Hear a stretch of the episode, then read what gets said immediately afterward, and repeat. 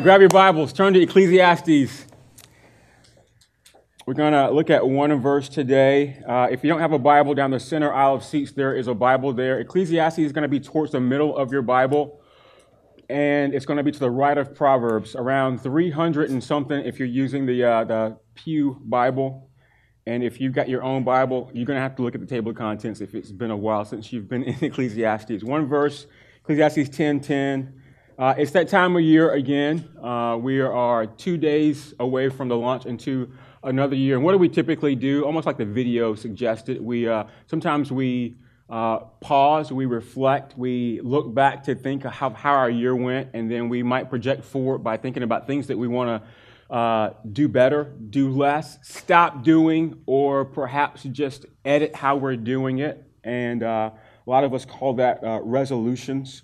Uh, some of you uh, don't like that word. Some of you rather would say, uh, I make goals. That's what I usually do. Uh, many of you might just be intentional about some of the things that, that you do. But in however you call it, whatever you, uh, however you might uh, say what you do, what we do is we reflect on, the, on what we've done and what we might want to do better in the coming year. And we're going to jumpstart that process for all of us by looking at an exhortation in Ecclesiastes, and really just one verse, Ecclesiastes 10:10. And so we'll read this verse out loud together.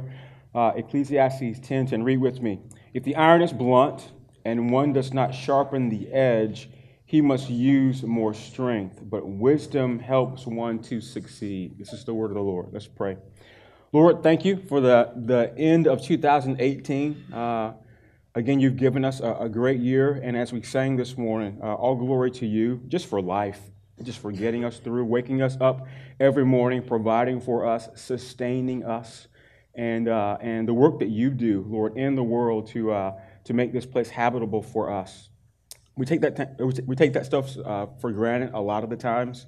Uh, so today we, we thank you for it. Uh, Lord, we thank you for the gathering of your church, not just us, but your church at large, uh, throughout our community, throughout our country, throughout the world, people like us are gathering, uh, centering themselves uh, with song and liturgy and your words that you've given to us to uh, encourage ourselves, to uh, exhort ourselves in regards to life in you, and, and more importantly, to, to be changed by you. So, God, we, we come under that, that guise this morning. Would you uh, open our ears to hear what you have to say for us as we reflect back and project forward into a new year? And uh, as as Solomon will say to us in Ecclesiastes, Lord, we seek wisdom and pray that in, his, in Christ's name. And everyone said, Amen. Amen. So there's something interesting about men and axes, right? Men and axes. There's an old story about a, a group of professional lumberjacks, and the story centers around a young greenhorn that gets a new job, and he goes and he's working with a bunch of men of various ages that uh, are really professionals at cutting wood. They're lumberjacks. And this young man is, uh, he's determined to make a good impression on his very first day. And so he goes up to all of the men who've been working there for some time and he gives them a challenge. He says, hey, well, how about we, we have a, a contest to see who can chop the most wood in one day? And so uh, these guys are up for the challenge, and so they're, they're off. They, uh, they're all individually chopping wood. And of course, this, this new guy is younger, and because he's younger, he's a little stronger, he's more energetic, and he just knows that he is going to chop the most wood. And so they're chopping, they're chopping, they're chopping, and very early off, it seems like this young guy is going to get the best of, of all these old has beens. I mean, his wood is just like, I mean, he's just going for it. And then he looks over and he sees that the, the older guys are taking breaks. In fact, every hour or so, they're like taking break, like t- five or 10 minutes at a time. He's not going to take a break at all because he doesn't want to jeopardize winning the challenge and again making a good first impression. So fast forward, the, the day is over, and lo and behold, this young guy with all this strength and all this energy, guess what? He does not win the challenge. In fact, he woefully falls short. In fact, he, he hasn't even chopped close to half the wood that all the other lumberjacks have, have chopped. And he goes over to one of the older men and he says, How can this be? How is it that me who's i mean i'm, I'm stronger I, I didn't take a break you guys were like breaking all day long how is it that i didn't that you chopped more wood than i did and the old old one of the old lumberjacks walks up to the guy he says well basically uh, what you don't understand is we weren't taking breaks we were sharpening our axes while you were chopping away uh, the, the whole day cutting all that wood you didn't take time to sharpen your axe. And that can be our problem as well. Too many of us tend to work with blunt axes, and that brings us to our text today. Uh, we're going to be in Ecclesiastes, and this is a great book to read and study. I have uh, friends of mine that, that will spend time in Ecclesiastes almost every year. I have pastor friends that will preach through this book at least once a year because of uh, the wisdom that you get out of it. This is, of course, written by Solomon, who we learn in Scripture is one of the wisest men uh, that's ever lived. And Solomon is writing uh, as a preacher. He calls himself a preacher. He's writing not just at the end of a year, reflecting on how that year went. He's writing at the end of his life, and he's thinking about all the things that he's learned, all the things that his wisdom has afforded him, and yet the way that he's lived his life, and he's giving us some lessons from that. The overarching theme in the particular section that we're in, starting right around chapter 9 and going through the end of the book, is, uh, is this comparison between wisdom and folly.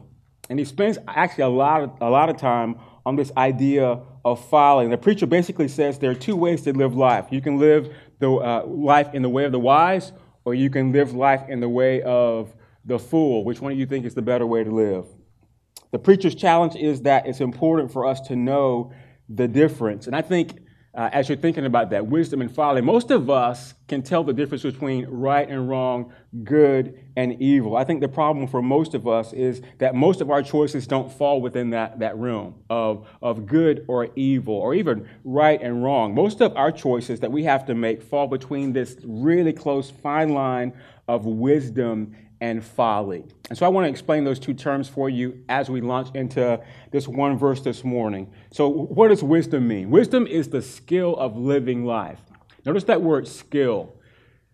Skill means that I can actually learn to be wise. And the Bible, of course, commends itself as one of those ways that we learn to, to live a, a wise life. Wisdom is the ability to see things as they are and make the right decisions. Folly, on the other hand, is you knowing what to do, but not doing it. A lot of times we think a fool is someone with below average intelligence. A fool, uh, in, sometimes we think the fool is the village idiot, right? That's not necessarily what the Bible says a fool is. Folly doesn't necessarily show up on the, the low end of the IQ scale. Here's what a fool is a fool is someone who lacks the proper fear of God and therefore is prone to go the wrong direction in life. The psalmist says in Psalm 14:1, the fool says in, in his heart, there is no God. And so listen to what Solomon says throughout this, this, this book of the Bible in regards to who the fool is and what the fool does. He says, firstly, the fool is lazy. Ecclesiastes chapter 4, verse 5. He says the fool is ill tempered, chapter 7, verse 9. He says the fool is morally blind, chapter 2, verse 14. He says the fool refuses to take advice, chapter 9, verse 17. He says the fool's life may not be pleasing to God, chapter 5, verse 4.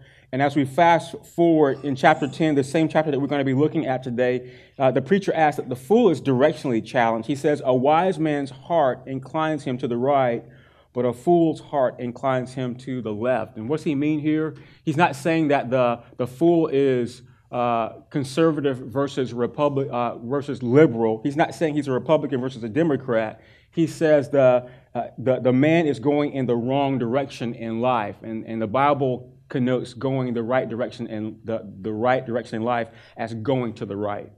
I guess there were no left handed people in the, in the Bible. I'm not picking on left handed people.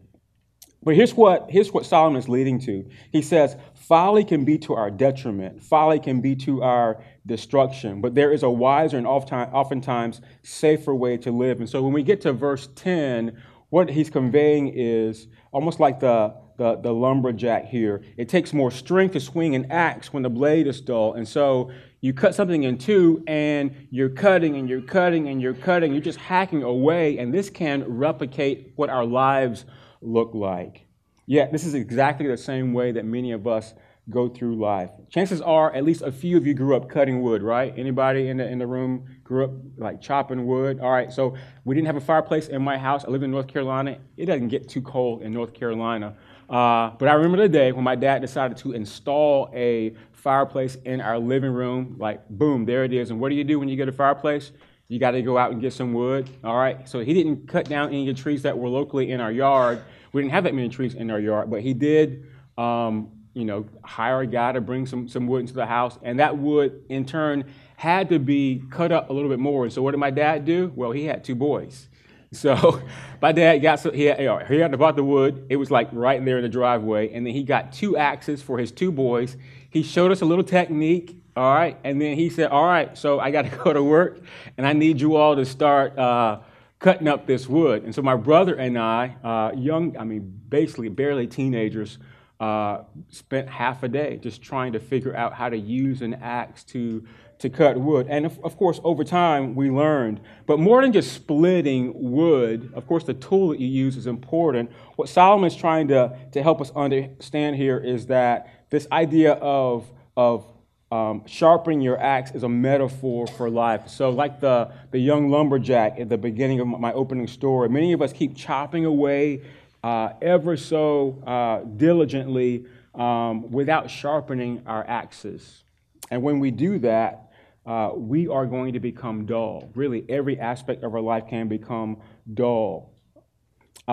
Our iron is blunt. And I think uh, Solomon is really trying to tell us three things, at least three things within our text that can help us as we go into the new year. The first thing is we can become dull you can become dull. Look at verse 10. If the iron is blunt, someone said the most dangerous knife in the drawer is not always the sharpest, it can actually be the dullest.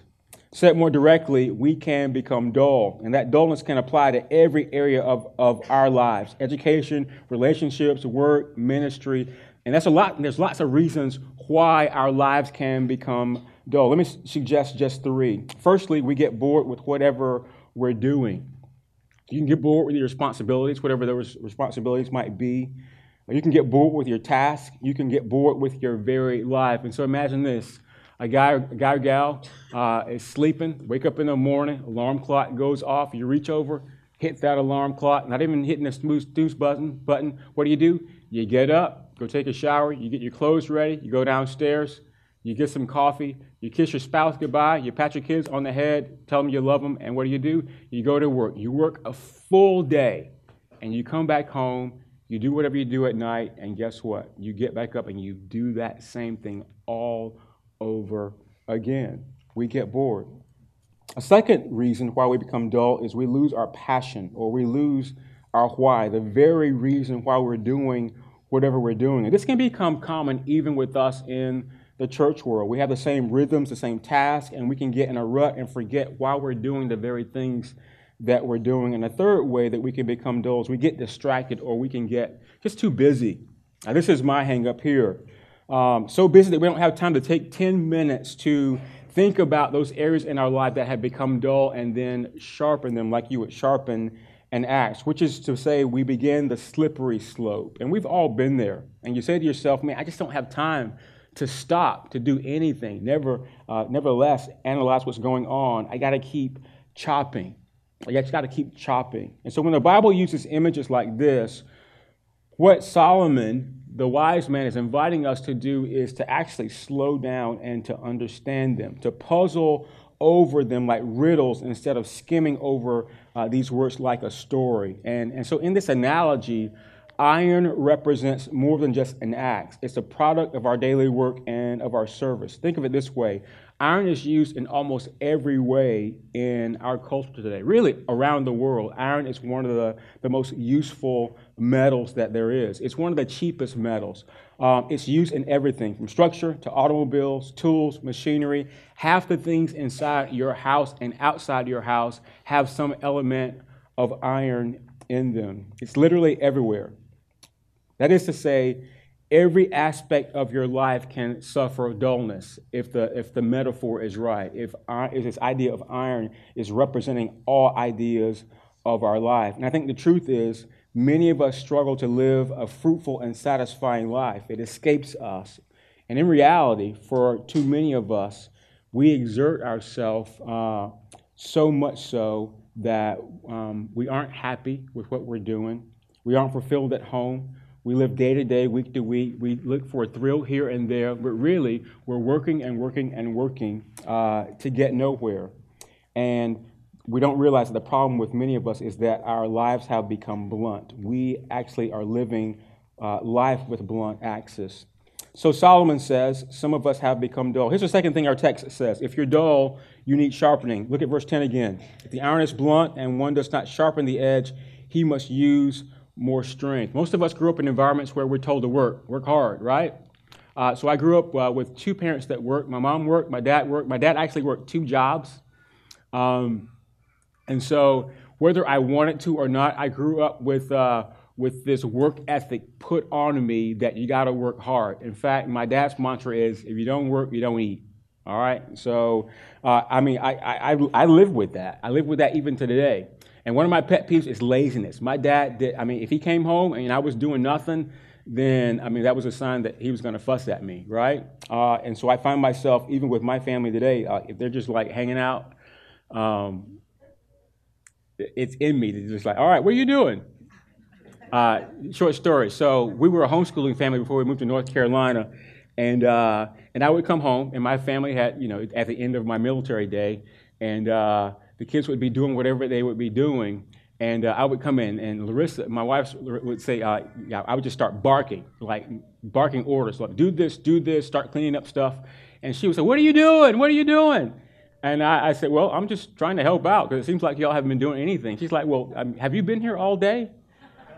Like, you got your thing to do, but we got our thing to do. And so if you can't come home and be more productive or even be more loving, why don't you just like not say anything until uh, until you can get your act together. And so uh, my wife put me on a timeout.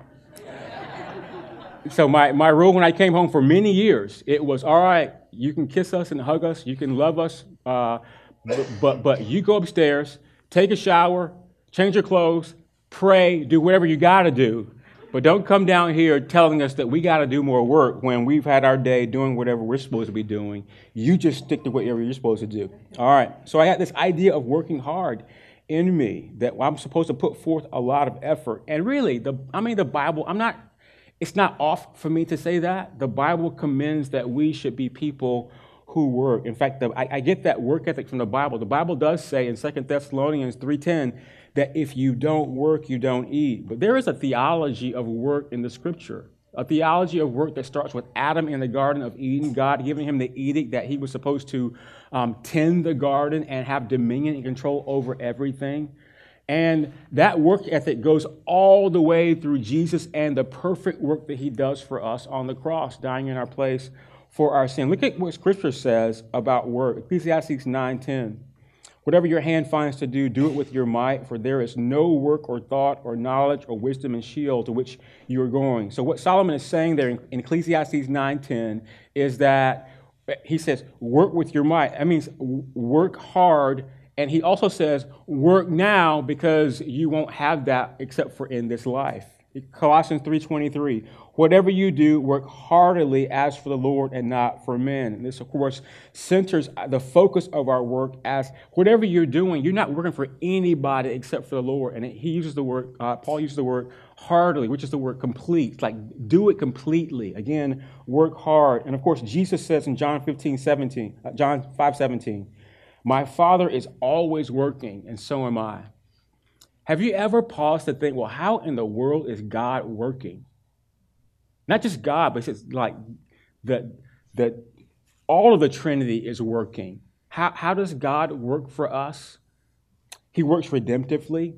He, he brings you to faith, reconciling you to himself. He works creatively. Our, God has fashioned this physical and human world that we live in, making it habitable for us. He works providentially, sustaining you and me in the creation that we get to enjoy. He works in justice, He works in compassion. healing, comforting, guiding, shepherding. He works in revelation, making it so that we, uh, you know, we are enlightened with truth that He gives us. How does Jesus work? The Bible says in Hebrews that He upholds the words of His power, right? He upholds the, the universe by the words of His power. And so our God is working. Work is uh, a command from Scripture. We should work hard. But hear what, the, hear what the preacher also is saying in Ecclesiastes. He's saying all work is not necessarily productive work. In fact, sometimes we can uh, work hard but lack productivity. We can work hard and lack both effectiveness and efficiency. And so Ecclesiastes says there's folly in that. And so obviously what I'm saying is we can work hard, but there's another side to this coin, coin. And the other side of the coin says, don't work harder, work smarter, right? Y'all ever heard that? Don't work hard, work smart. And I think what that simply means is you got to have a plan. You got to have a plan for what you're going to do and how you're going to do it. There is um, a story in Scripture that most of you know about a man who was uh, um, a guy that got called into ministry to lead the people of Israel out of slavery. His name was Moses, right? We just finished a whole fall looking at the, the story of Moses and how he delivered Israel out of slavery in Egypt. And in Exodus 18 is really just right after God has delivered them from slavery, they're uh, at Mount Sinai, or at least approaching it, on their way to the promised land. And there's this one scene where Moses is, uh, you know, by God's doing, is the chief adjudicator. He's the, the guy that judges all the um, all the, the, the, the, large issues of the nation of Israel. So imagine one or two million people uh, bringing the cases that they can't solve themselves to one guy, Moses. It's like um, it's like you going to the DMV office here in Virginia, which is just like not the funnest thing to do, and there only being one booth open, and everybody that's in our, you know, our local area is waiting to get to that one booth to get whatever transaction you have to get with uh, to DMV. So Moses' dad comes and he joins up, bringing Moses' wife and his sons, and he sees this phenomenon all these people coming to Moses so that Moses can in turn be the judge over whatever their issues might be. And Jethro says to Moses, What in the world are you doing? This looks crazy. And, you know, I'm, I, I would imagine just this is what's going on. Moses says, Well, this is how I roll. This is, this is what we do in Israel. If, if there's a case in, in, in Israel that they can't, that people can't judge between themselves, they come to me and I'm just sitting here in this chair. I'm going to listen to them, and I'm going to tell you. I'm going to tell them from God's perspective what they should do. And Moses, with his you know lip on the ground, is like, I mean, uh, Jethro says, "Well, that's stupid. You're going to wear yourself out, and you're going to wear your people out because you're you're truncating the process." And so, what does Jethro encourage Moses to do? He encourages him to find some leaders to commission them to be judges over all of Israel and then uh, and then just basically divide the labor up. Okay, so that was one strategy of, of how Moses was to not work harder but work smarter. And uh, that can really apply to, to anything that you're doing in life. When we work smarter, not harder, what we're doing is we're essentially making sure that we take the time to understand what our environment was. From Moses, it was all right, so there were decisions that people needed help to be made, and uh, he could come up with a method to do that, except his method was, was kind of singular. Secondly, we would know the obstacles that could potentially trip us up. Jethro came and made Moses aware of those. To come up with objectives, what was the objective Jethro gave Moses? You need some help. Let's find some other leaders who have the capacity to help you out and commission them to do the work. Make sure we analyze and then retool them to ensure our smart work leads to greater effectiveness and efficiency. In other words, you need a plan. Jethro helped Moses to come up with a plan. And so, if I were to ask you, which is, which is right? Work harder or don't work hard, work smart? Which, which one is right? Which one should we be doing? Obviously, it's a trick question, right? I mean, both of these in God's economy are the things that we should be doing. We should be working hard, but we should also be not working harder, but working smarter. But here's a better question to ask If you're dull, how do you sharpen yourself? How do you sharpen yourself? I've got three things to offer you. Wherever you are in life, be it relationships, professional, or ministry, sharpening your axe means that you need to see the big picture. Sometimes you have to make sure you step back and that you're not just in the middle of what's always happening. Um, Ron Lebowitz, I, I think I'm saying his name right, Lebowitz, he's the one that wrote the, the, uh, the well known business book uh, Leadership on the Line, Harvard professor. And in this book, he calls this the, the balcony approach. He says, if you are the leader of anything, even over your own home, then one of the ways that you, one of the things that you should do often is get out of the muck and mire of what you're doing, even in, in the, um, the living out of your own life, step back a little bit and uh, just analyze what's going on, you know, from, from a balcony perspective. Look and see the things that you're doing. Uh, and don't just be in the game, but don't just live life. Step back and see what's going on. And, and then once you've done that, that's the place where you invest yourself uh, to sharpen your own axe. Here's another thing that uh, I think is good advice. This is from the ancient philosopher Socrates. Socrates says, Employ your time in imp- uh, improving yourself by other men's writings so that you'll gain easily what others have labored hard for.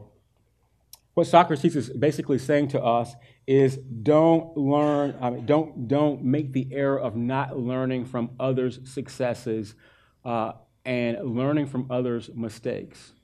He's saying the foolish man doesn't learn from his own mistakes, but the very wise man learns from not only his own mistakes, but the mistakes of others. That's good advice. Uh, any of y'all heard of Stephen Covey? I'm dating myself here, but like mid to late 80s, Stephen Covey was all the craze in the business world. He wrote a, a series of books, um, uh, most notably a book called The Seven Habits of Highly Effective Leaders, national bestseller in 1989 when many of you were just being born. And he, he's the one that popularized this idea from Ecclesiastes of sharpening your axe. Actually, Stephen Covey is a, a Mormon. Um, so he's not necessarily writing from a spiritual sense, but he does have a, a, spiritual element to this. And what he suggests when, he's talk, when he talks about sharpening your axe is he says there really are four dimensions uh, for which we should um, personally uh, work towards self care and, and self maintenance. And uh, those areas are, are some of the, the areas that many of us make New Year's resolutions. The first is physical. He says we should care for our bodies. Sharpening your axe by caring for your body, eating right, getting rest, getting relaxation, exercising on a regular basis. Sharpening your axe in the physical dimension is, ex- is to exercise your body on a regular basis in a way that you'll preserve and enhance your capacity to work and adapt and enjoy. So, what he's talking about is endurance. So if I'm dull and I need to sharpen some of the areas of my life, one of those uh, areas Stephen Covey is suggesting is the physical area. I think I think that it's not that most people, it's not that you don't want to do something physical to help you endure. I think it's we're so busy, we feel like we don't have time to, to fit it in, right? He says um, if you're dull, you need to prioritize exercise not just because you're too busy and make the excuse you can't do it. So, physical, another dimension would be mental. This is expanding your mind through the habit of reading good literature, writing. He says it includes the discipline of formal education, continuing study programs. And of course, the adage here is um, if you don't use it, you're going to lose it. I'm, uh, I shouldn't be amazed, but I am amazed how my kids, who are, of course, in college, high school, and middle school, uh, come home and the stuff that they're doing seems so complex. Like, it's like, man, I don't remember doing anything like that. And it's not that I did not do it, it's just that my, my brain has no room for that stuff anymore, right? But, but more importantly, if you don't use it, you lose it. Um, and so, even as we get older, uh, one of the things that we have to do to sharpen our axe in this mental category is to continue to, the habit of reading and uh, exercising our mind. A third dimension would be social and emotional. And Covey says these have to do with all of your relationships in every area of your life family, coworkers, neighbors, and friends. You know, uh, a lot of us have a tendency, especially the men in the room, we have a tendency to be loners. All right, we can we got a, a buddy here and a buddy there, but there's really no one in our life that really um, knows us, that knows you well. and that can speak into your life.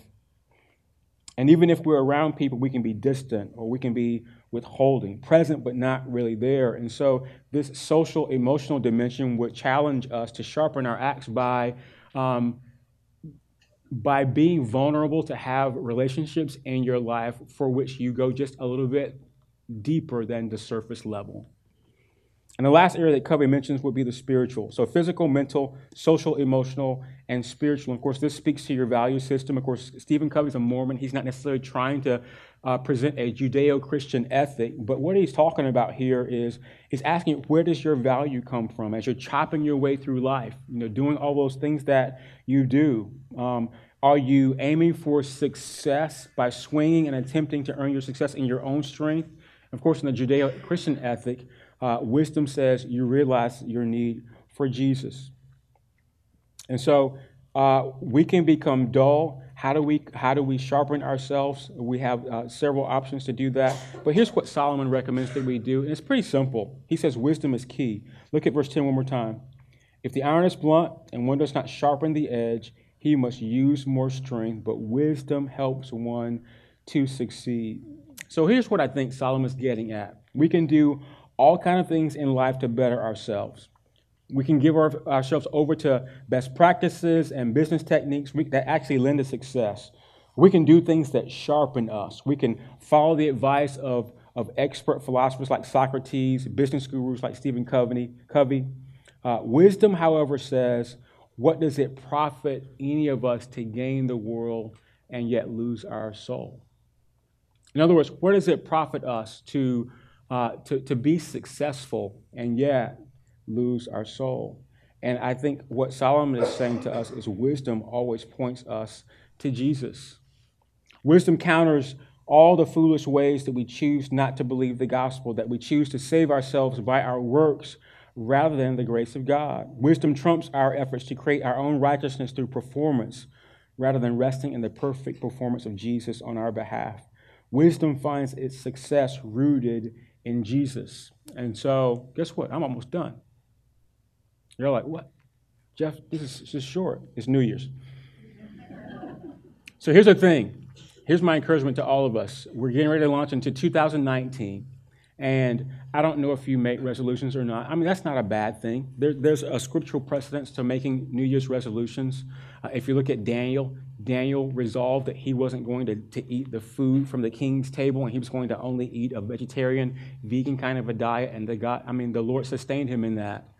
Uh, you can look at uh, Joseph and Mary as uh, as you know, the, the whole pregnancy thing leading to the Christ child being born at Christmas that we celebrate. Joseph resolved in his heart that he wasn't going to divorce his wife as the angel told him. And of course, Paul says much about being resolved in our worship of God throughout his writings. And so, being uh, a person that makes resolutions isn't a bad thing. And so, whether you do that or set goals or be uh, just more intentional about how you live your life. I think the expectation from, from Solomon is some of us need to sharpen our axe, our axes. Perhaps you're bored with life. Perhaps you're too busy. Perhaps you're distracted. Maybe you have some priorities that you need to get in order, or maybe you're just escaping from the life that you're living or you want to escape. And so Solomon would say to us, all of these might be symptoms of the sin that you're giving yourself over to. And of course, the Bible commends us that when this kind of stuff is overtaking us, that all change starts with repentance and faith, that we see from Scripture how we're supposed to live, and that we purposely turn from our sin to the Lord in faith. So I would commend that to you. Some of you need a strategic growth plan, something that will drive you and perhaps someone that will light a fire underneath you. I mean, it's, it's always good to have someone in your corner that's going to push you in those areas that you need to be pushed and perhaps that you won't push yourself. Practically, some of you need to pursue a mentor for the stage of life that you are in. And, uh, and here's the thing you get what you pay for.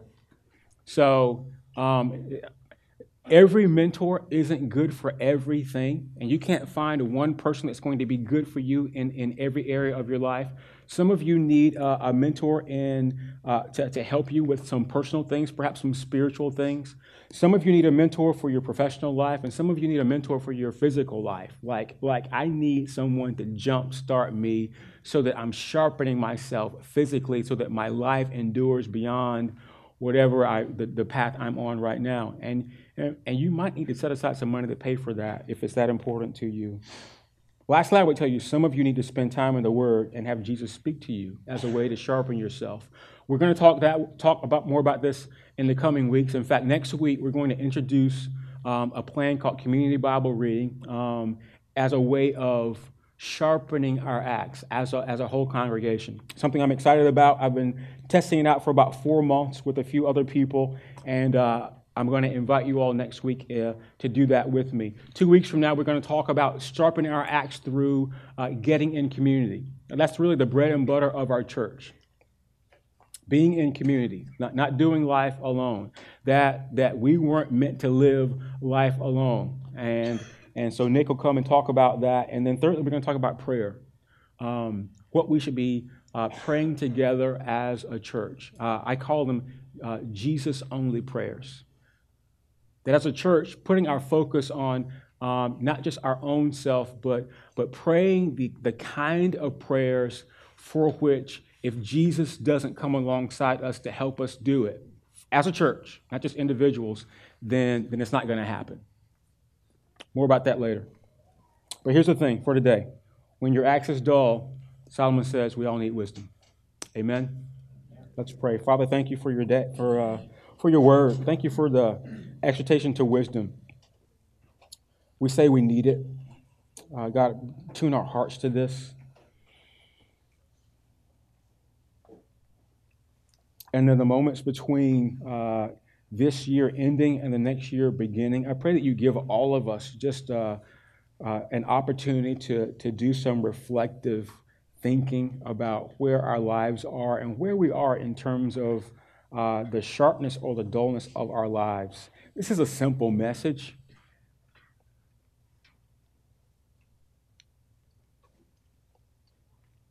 And I guess intuitively, we know those areas in our life that have become a little bit dull. Some of those areas are relational. For some of the, the married couples here, it's, it's in our marriages. For some who uh, work hard at work, it's, it's just becoming bored and with, with the commonplace nature of, of what we do, just to put food on the table. For some of us, it's becoming dull in the area of physical, our, our physical exertion, physical fitness, even. And we need to sharpen ourselves. And so, God, I pray that uh, as you allow us to be uh, introspective at the end of this year, that you would give us the, the added measure of giving us courage to do something about it. Not just thinking about it, not just writing it down, but uh, uh, being intentional, setting some goals, perhaps even being resolved to do these things. More importantly, God, make us resolved that we would be uh, people of the word, people who worship, people that, um, that lend ourselves uh, to, to giving you glory in this year and forever. We pray that in Jesus' name. Amen. Amen.